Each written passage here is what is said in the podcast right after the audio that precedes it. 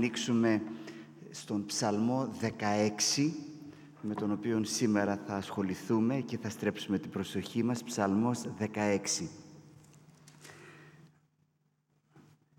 Ας ακούσουμε τον Λόγο του Θεού.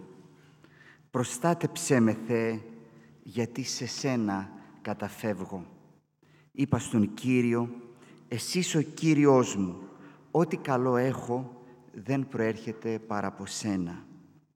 Τα βάσανα ας πληθαίνουν αυτών που ακολουθούν ξένους θεούς. Εγώ δεν θα προσφέρω τις αιματηρές πονδές τους και δεν θα ψιθυρίσουν τα χείλη μου τα ονόματά τους.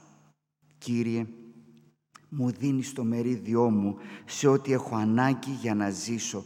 Κρατάς το μέλλον μου στα χέρια σου. Στο μοίρασμά μου πέσανε περιοχές ωραίες και ο κλήρος μου με ευχαριστεί. Τον Κύριο που με νουθετεί τον ευλογώ και οι σκέψεις μου τις νύχτες με διδάσκουν. Τον Κύριο έβαλα για πάντοτε μπροστά μου, στα δεξιά μου, για να μην ταλαντεύομαι. Γι' αυτό και χαίρεται η καρδιά μου. Εφραίνεται η ατίμητη ύπαρξή μου και με ασφάλεια αναπάβεται το σώμα μου. Στον Άδη δεν θα εγκαταλείψεις την ψυχή μου ούτε ο γνήσιος πιστός σου θα αφήσεις να αντικρίσει τη φθορά. Τον δρόμο με μαθαίνεις της ζωής. Αμέτρητη χαρά είναι η παρουσία σου, απόλαυση στα δεξιά σου αιώνια. Αδέλφια μου, αυτός ο εκπληκτικός ψαλμός είναι ο λόγος του Κυρίου για εμάς σήμερα. Δοξάζουμε και ευχαριστούμε τον Θεό. Και μέσα σε αυτόν τον ψαλμό βλέπουμε ποιο είναι το θέλημα του Θεού για την ζωή μας, για την χρονιά αυτήν, για την καθημερινότητά μας, ποιος είναι ο σκοπός της ύπαρξής μας. Και ίσως ξαφνιαστείτε, αλλά αυτό που μας λέει ο ψαλμός αυτός είναι ότι ο σκοπός της ζωής μας είναι η χαρά. Είναι η απόλαυση μιας βαθιάς χαράς. Η αλήθεια είναι ότι πολλές φορές σαν χριστιανοί σκεφτόμαστε πολύ διαφορετικά έχουμε ένα είδος καχυποψίας προς την χαρά. Αλλά δείτε πώς καταλήγει ο ψαλμός αυτός στο εδάφιο 11. Ποιο είναι το τέλος του, ποιος είναι ο σκοπός που οδηγούν τα πάντα. Τον δρόμο με μαθαίνεις τη ζωή, αμέτρητη χαρά είναι η παρουσία σου, απόλαυση στα δεξιά σου αιώνια η επιθυμία του Θεού για εμάς, για την ζωή μας, για τον επόμενο χρόνο, για το υπόλοιπο της ζωής μας, είναι η χαρά και η απόλαυση μιας βαθιάς χαράς. Και αυτό δεν το διαβάζουμε μόνο σε αυτόν τον ψαλμό, θα μας έπαιρνε όλη την ώρα να κοιτούσαμε μέσα στο βιβλίο των ψαλμών, να βλέπαμε όλες αυτές τις αναφορές στην χαρά την οποία μας προσφέρει, στην οποία μας καλεί ο Θεός. Θα διαβάσουμε μόνο ένα εδάφιο από τον ψαλμό 5, έναν γειτονικό ψαλμό, εδάφιο 12, ψαλμός 5, εδάφιο 12, που λέει «Όλοι σε σένα ελπίζουνε, ας εφραίνονται, συγγνώμη, όσοι σε σένα, σε σένα ελπίζουν, ας εφραίνονται, ας χαίρονται παντοτινά, γιατί τους προστατεύεις και το όνομά σου σε αγαπούν, για σένα να σκαφιούνται. Η χαρά.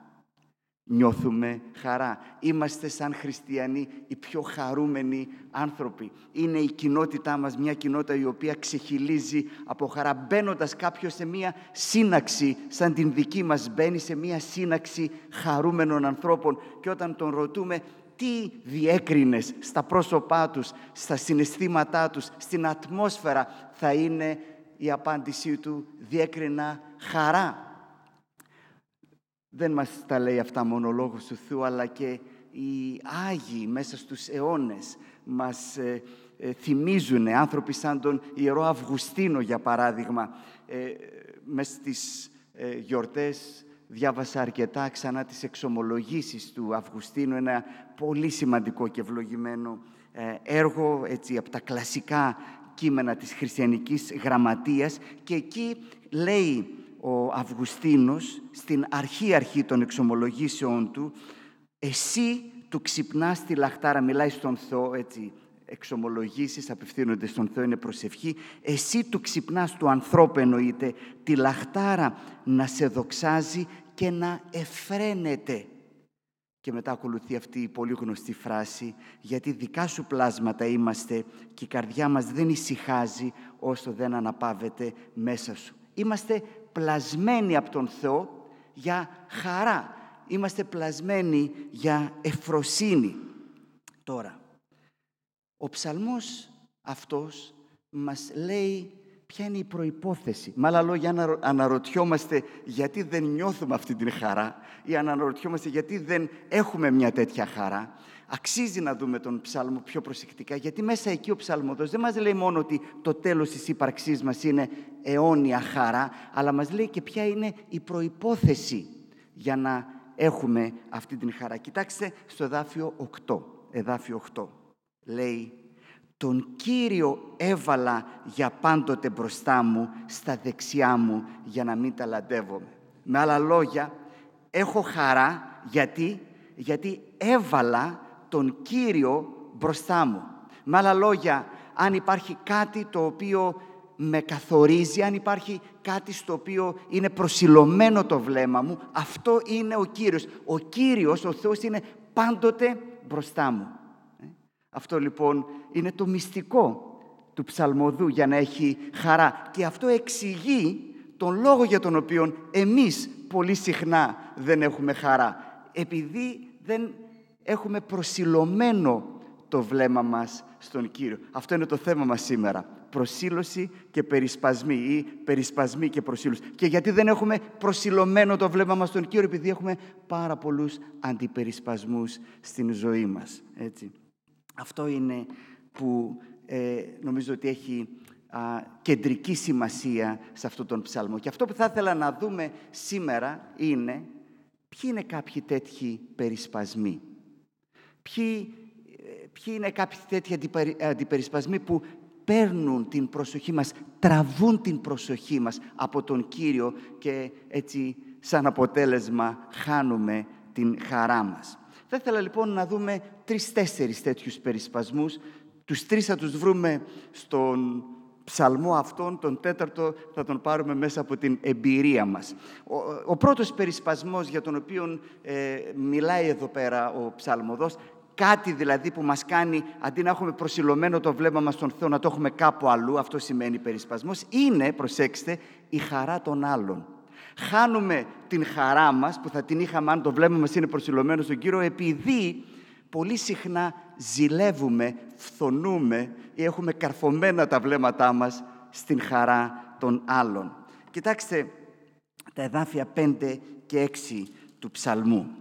Διαβάζουμε εκεί «Κύριε, μου δίνεις το μερίδιό μου σε ό,τι έχω ανάγκη για να ζήσω. Κρατάς το μέλλον μου στα χέρια σου.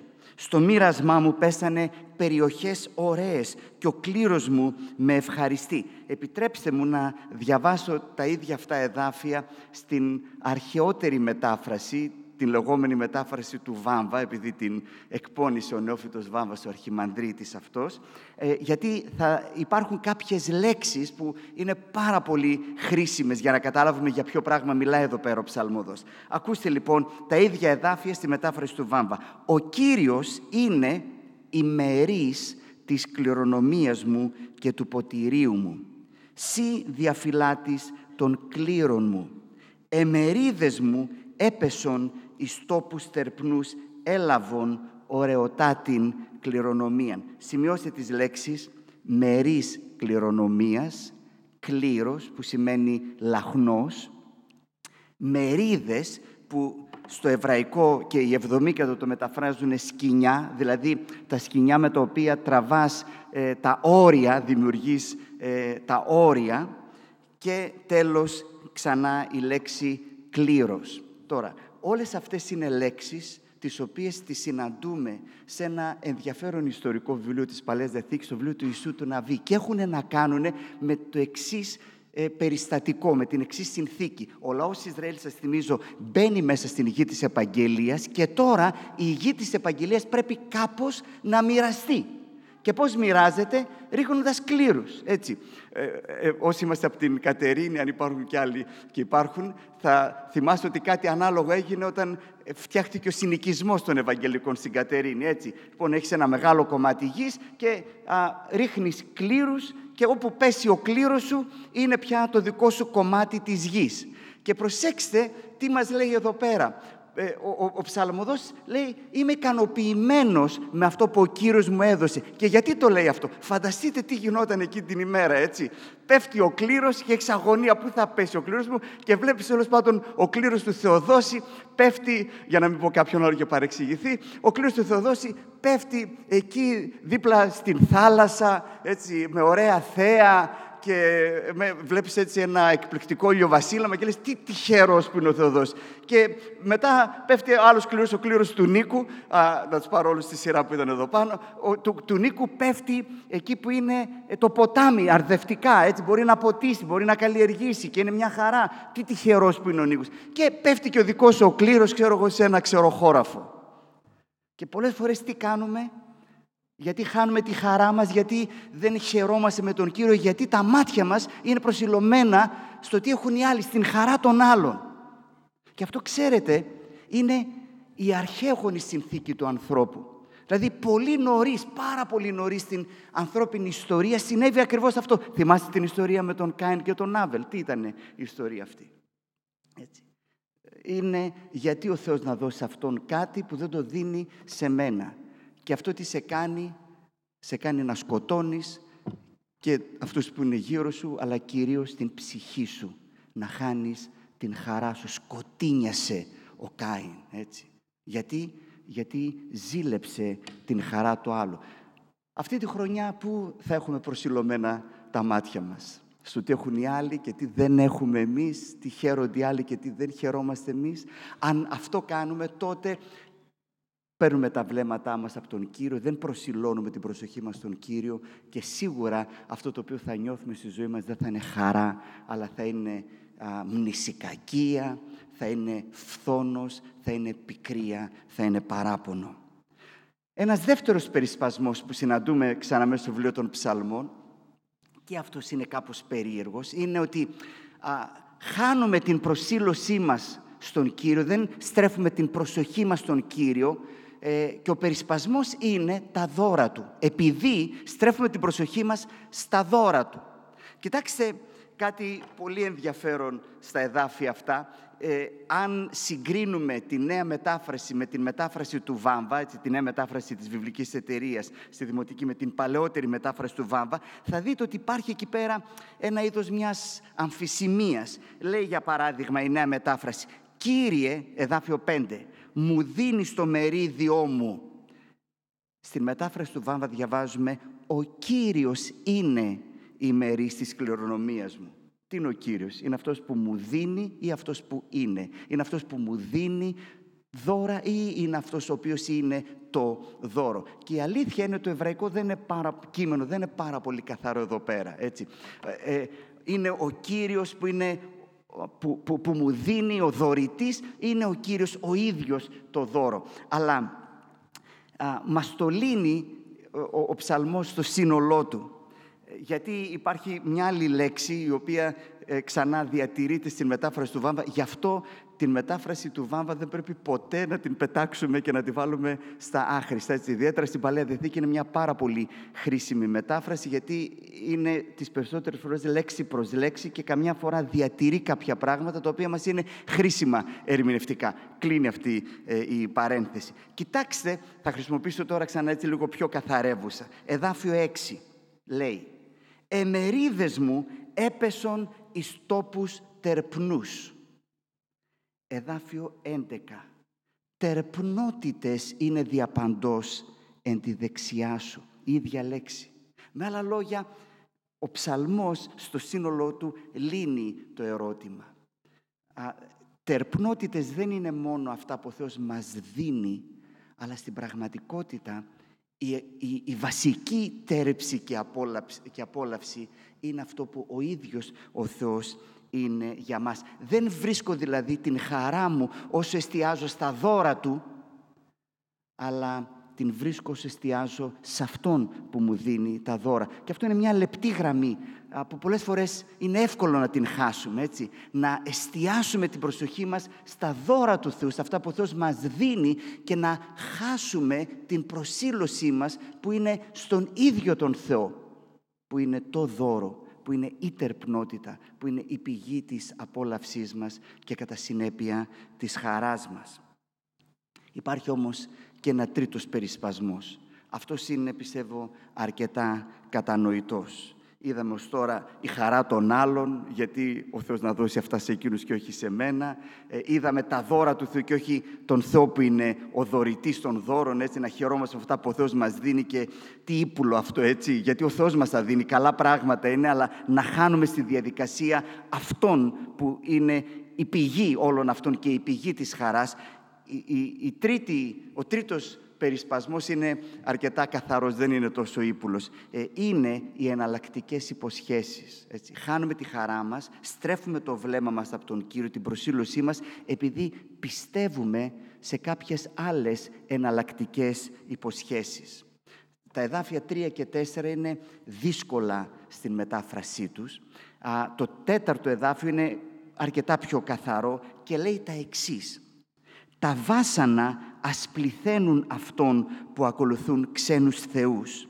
Εγώ, λέει ο ψαλμοδός, δεν θα προσφέρω τις αιματηρές σπονδές τους και δεν θα ψιθυρίσουν τα χείλη μου τα ονόματά τους. Γιατί μιλά εδώ για άλλους θεούς, για είδωλα. Και προσέξτε, γιατί κάποιος λατρεύει τα είδωλα, επειδή του υπόσχονται πράγματα.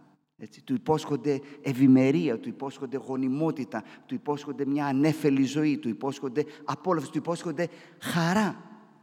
Με άλλα λόγια, ο κίνδυνος ή ο λόγος για τον οποίο πολλές φορές στρέφουμε το βλέμμα μας από τον Θεό και το στρέφουμε αλλού είναι επειδή πιστεύουμε περισσότερο σε κάποιες άλλες εναλλακτικές υποσχέσεις. Κάναμε μια αναφορά ήδη στον Αυγουστίνο, στις εξομολογήσεις του, ε, έχει ένα πάρα πολύ ενδιαφέρον κεφάλαιο, το οποίο, ε, στο οποίο περιγράφει ακριβώς αυτές τις ψεύτικες, τις φρούδες υποσχέσεις που τα είδωλα μας ε, προσφέρουν. το όνειρό του, και, και ποιο είναι το ενδιαφέρον, ότι καταλαβαίνεις ότι οι υποσχέσεις είναι ψεύτικες όταν εκπληρώνονται. Προσέξτε την, την λεπτή ηρωνία. Καταλαβαίνεις ότι οι υποσχέσεις που τα είδωλα σου υπόσχονται είναι ψεύτικες όταν αυτές οι υποσχέσεις πραγματικά εκπληρώνονται. Περιγράφει λοιπόν το εξής ο Αυγουστίνος. Το όνειρό του πήγε στο Μιλάνο και το όνειρό του εκεί πέρα ήταν να γίνει ένας γνωστός ρήτορας. Σπούδασε, ε, δούλεψε, διάβασε και ήρθε η στιγμή που του δόθηκε ευκαιρία να εκφωνήσει εκείνος τον πανηγυρικό λόγο σε όλη την πόλη για τον αυτοκράτορα. Και ενώ έτσι ντύθηκε, φτιάχτηκε, έκανε το λόγο του και πηγαίνει α, προς το μέρος εκεί όπου θα εκφωνούσε τον πανηγυρικό λόγο, βλέπει έναν ζητιάνο. Και στα μάτια του ζητιάνου βλέπει μεγαλύτερη χαρά και ικανοποίηση από αυτήν που ο ίδιος νιώθει μέσα στην ε, ζωή του. Γράφει «Ποθούσα άπλιστα τιμές, κέρδη, γάμο και εσύ με όλα αυτά γελούσες» μιλάει στον Θεό. «Το κυνήγι αυτών των επιδιώξεων μου άφηνε μόνο μια γεύση πικρίας, όμως η χάρη σου μου δειχνόταν σπλαχνική αφού δεν άφηνε να μου δίνουν χαρά άλλα πράγματα όσο δεν εφρενόμουν κοντά σου».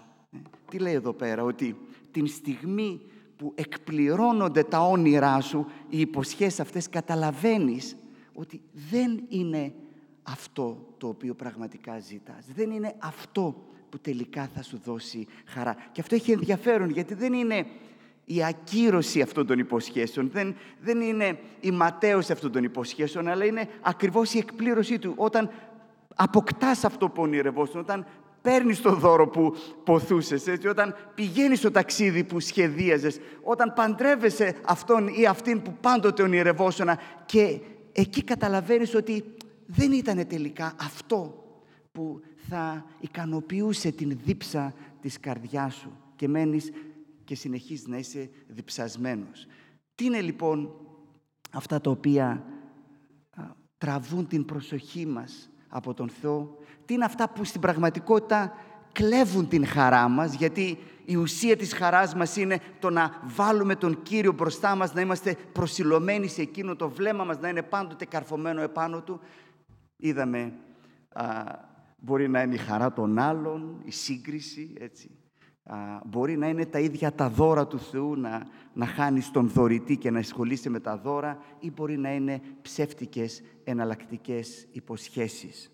Υπάρχει όμως και ένας τέταρτος περισπασμός, ο οποίος δεν υπάρχει μέσα στο βιβλίο των ψαλμών, δεν ήταν δυνατόν να τον προβλέψει ο Δαβίδ, αλλά είναι ένας πολύ σημαντικός περισπασμός για τη δική μας ζωή σήμερα και αυτός είναι το κινητό μας. Θα το χρησιμοποιούσα σαν εποπτικό μέσο, αλλά το έβαλα μέσα στον σάκο μου, το κινητό μας. Δεν ξέρω αν το συνειδητοποιήσατε, αλλά στην εποχή μας το πιο σημαντικό αγαθό και αυτό το οποίο διεκδικεί η βιομηχανία περισσότερο από οτιδήποτε άλλο είναι την προσοχή μας.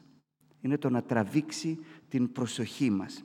Και αυτό είναι κάτι το οποίο α, πολλές φορές το υποτιμούμε ή δεν του δίνουμε την πρέπουσα σημασία και φυσικά με αυτό δεν είμαστε κατά της τεχνολογίας, ούτε λέμε μην πάρετε κινητά ή κάψτε τα κινητά. Αλλά λέμε, και πρέπει να το κρατήσουμε στο μυαλό μας και θα μιλήσουμε πολύ περισσότερο γι' αυτό, ότι ζούμε σε μια εποχή που έχουμε ένα θεμελιώδες πρόβλημα. Μια αναλύτρια η οποία δούλεψε για πολλά χρόνια στην Apple και για επίσης πολλά χρόνια στη Microsoft. το ονόμασε αυτό, το όνομά της είναι Linda Stone, το ονόμασε με τον όρο continuous partial attention, αδιάσπαστη διάσπαση προσοχής ή συνεχής, ασυνεχής ή μερική προσοχή. Τώρα, ίσως κάποιοι από εσάς που δεν έχετε κινητά και δεν ξέρετε τι είναι αυτό, ε, δεν καταλαβαίνετε γιατί πράγμα μιλούμε, αλλά για σκεφτείτε τις ενημερώσεις, τα notifications που έχουμε στα κινητά μας, έτσι που συνεχώς χτυπούν και συνεχώς τι κάνουν, τραβούν την προσοχή μας, τραβούν την προσοχή μας. Ή α, πηγαίνουμε στο κινητό μας, καμιά φορά και την ώρα της λατρείας, έτσι πηγαίνουμε για να δούμε αν είχαμε κάποιο μήνυμα ή αν συνέβη κάτι. Και αυτό, ξέρετε, έχει επιπτώσεις στην ψυχή μας. Στην ψυχή μας. Γιατί πιστεύουμε ότι όχι, προσέξτε, είναι ενδιαφέρον, παρατηρούσα τις διαφημίσεις που μιλούσαν για τα κινητά. Δεν μιλούν για επικοινωνία, μιλούν για συνδεσιμότητα, connectivity. Είναι διαφορετικό πράγμα. Άλλο πράγμα η επικοινωνία. Εδώ είναι το να είμαι συνδεδεμένος. Η συνδεσιμότητα είναι ισοδυναμή με το να είσαι ζωντανός να είσαι αντιληπτός, να υπάρχεις, να μετράς. Αυτά λοιπόν είναι πράγματα τα οποία πρέπει σαν Εκκλησία να τα σκεφτούμε και να τα σκεφτούμε πάρα πολύ σοβαρά. Α, γιατί έχουν να κάνουν με ένα πολύ σημαντικό όργανο που ο Θεός μας έδωσε. Και στον ψαλμό εδώ λέω ότι αυτό το όργανο έχει τεράστια σημασία και αυτό ποιο είναι; Η προσοχή μας.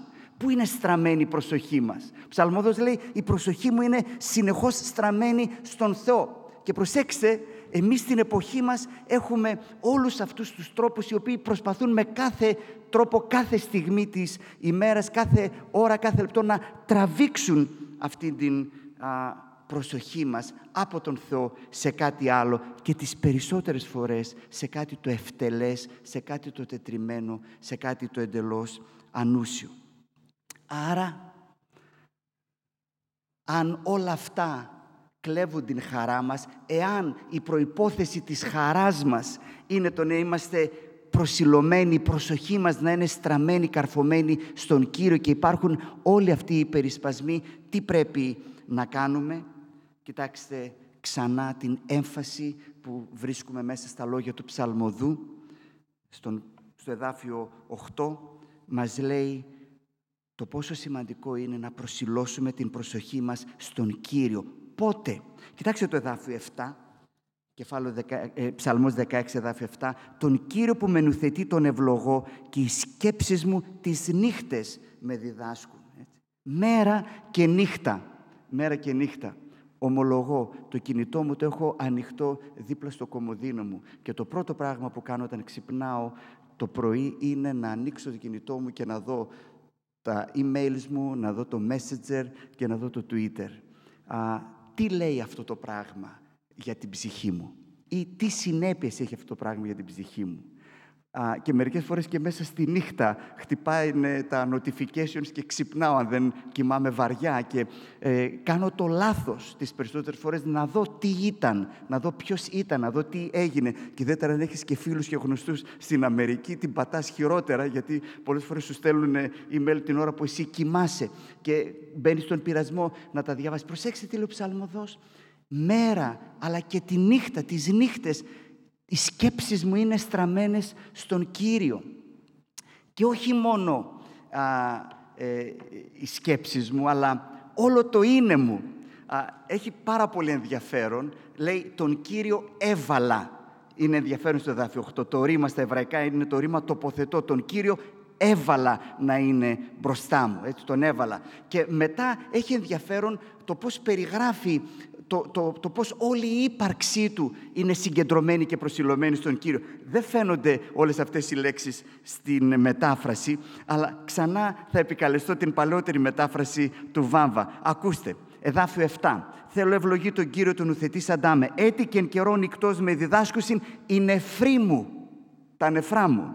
Ενώπιον μου είχα τον Κύριο, διότι εκ δεξιών μου, το δεξί μου χέρι, δια να μην σε λεφτώ. Εδάφιο 9. Δια τούτο εφράθη η καρδία μου και η γαλίασεν η γλώσσα μου. Έτσι δε και η σάρξ μου θέλει αναπαυτή επελπίδη. Δεν ξέρω αν βλέπετε την γλώσσα που είναι πολύ σαρκική, σωματική γλώσσα. Δηλαδή με όλη μου την ύπαρξη, με όλο μου το είναι. Α, ε, ε, ε, πειθάρχησα και τη θάσευσα την ύπαρξή μου ολόκληρη ώστε να είναι προσιλωμένη στον Κύριο.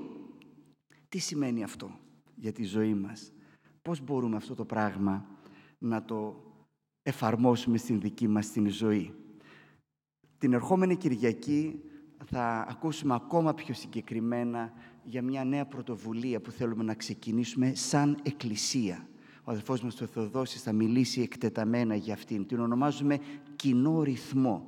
Και μέσα σε αυτόν τον κοινό ρυθμό υπάρχουν κάποιες ε, ασκήσεις, κάποιες πρακτικές, κάποια πράγματα τα οποία θα μας βοηθήσουν να ε, προχωρήσουμε στην διαμόρφωση ενός χριστιανικού χαρακτήρα μέσα στις συνθήκες στις οποίες ζούμε. Θα ήθελα λοιπόν, γιατί οι πρακτικές είμαστε όντα που χρειαζόμαστε πρακτικές, έτσι. Με άλλα λόγια, δεν ξυπνάει κάποια στιγμή κάποιος και αρχίζει να παίζει πιάνο, ε, μελετάει, ανεβοκατεβαίνει τις κλίμακες ξανά και ξανά και ξανά και ξανά και ξανά. Άρα είμαστε όντα που ο Θεός έτσι μας έπλασε να χρειάζεται κάποιες πρακτικές να ακολουθούμε για να μάθουμε κάποια πράγματα. Για σκεφτείτε λοιπόν να δώσω μια πρακτική α, τέτοια εφαρμογή. Α, σκεφτείτε μισή ώρα σήμερα ή αύριο ή μία φορά αυτή την εβδομάδα να πάρετε το κινητό σας και να το κλείσετε ή να το βάλετε σε ένα άλλο δωμάτιο. Σκεφτείτε το. Εμάς μας πιάνει ομολογώ, έτσι δεν μιλάω εδώ. Μιλάω σαν ένας άνθρωπος το ίδιο εθισμένος με τον κάθε έναν άλλον. Έτσι, μου πιάνει πανικό, σαν κάποια φορά συνειδητοποιήσω, έφυγα, δεν πήρα το κινητό μου μαζί μου και τι θα γίνει. Α, σκεφτείτε όμως λοιπόν να πάρετε εσείς την πρωτοβουλία και μία μέρα για μισή ώρα να πάρετε το κινητό να το κλείσετε, να το βάλετε σε ένα άλλο δωμάτιο, ούτε καν να το βλέπετε και εκείνη τη μισή ώρα να κάνετε αυτό το οποίο βλέπουμε ότι κάνει ο ψαλμοδός στο εδάφιο α, ε, στο εδάφιο Πού το... Με συγχωρείτε. Στο εδάφιο 8 και 7, με τις μεταφράσεις εδώ πέρα μπερδευτήκαμε. Α, ναι, στο εδάφιο 7, με συγχωρείτε. Τον Κύριο που με νουθετεί τον ευλογώ. Σκεφτείτε λοιπόν να κάνουμε το εξής. Και τι είπε προηγουμένως, ο Κύριος μου έδωσε τις όμορφες αυτές μερίδες. Σκεφτείτε λοιπόν ότι για μισή ώρα κλείνουμε το κινητό μας, το βάζουμε σε ένα άλλο δωμάτιο και στρέφουμε την προσοχή μας. Οξύνουμε την προσοχή μας, την παρατηρητικότητα μας. Σκεφτόμαστε όλους τους τρόπους με τους οποίους ο Θεός μας έχει ευλογήσει. Για σκεφτείτε.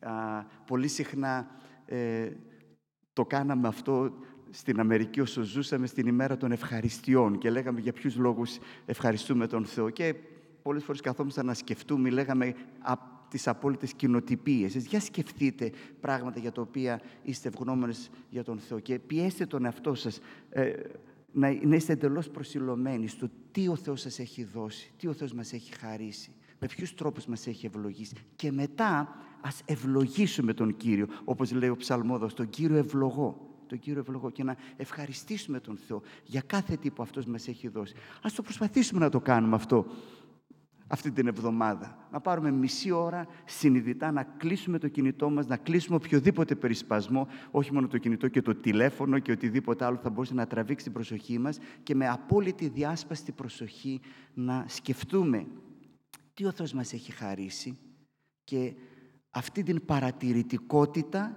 να τη μετατρέψουμε σε λατρεία και σε θαυμασμό.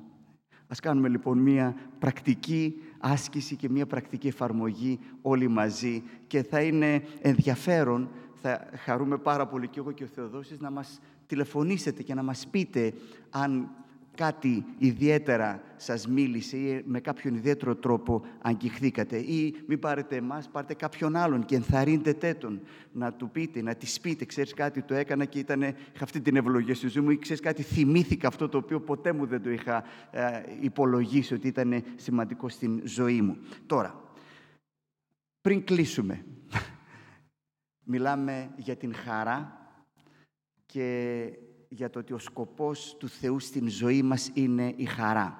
Υπάρχει όμως μία εκκρεμότητα, πάρα πολύ σημαντική.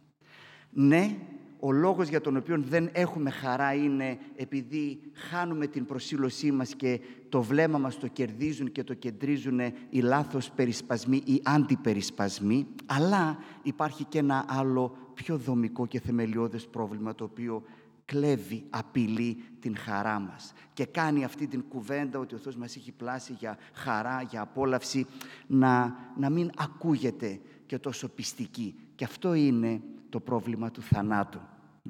Το πρόβλημα του θανάτου.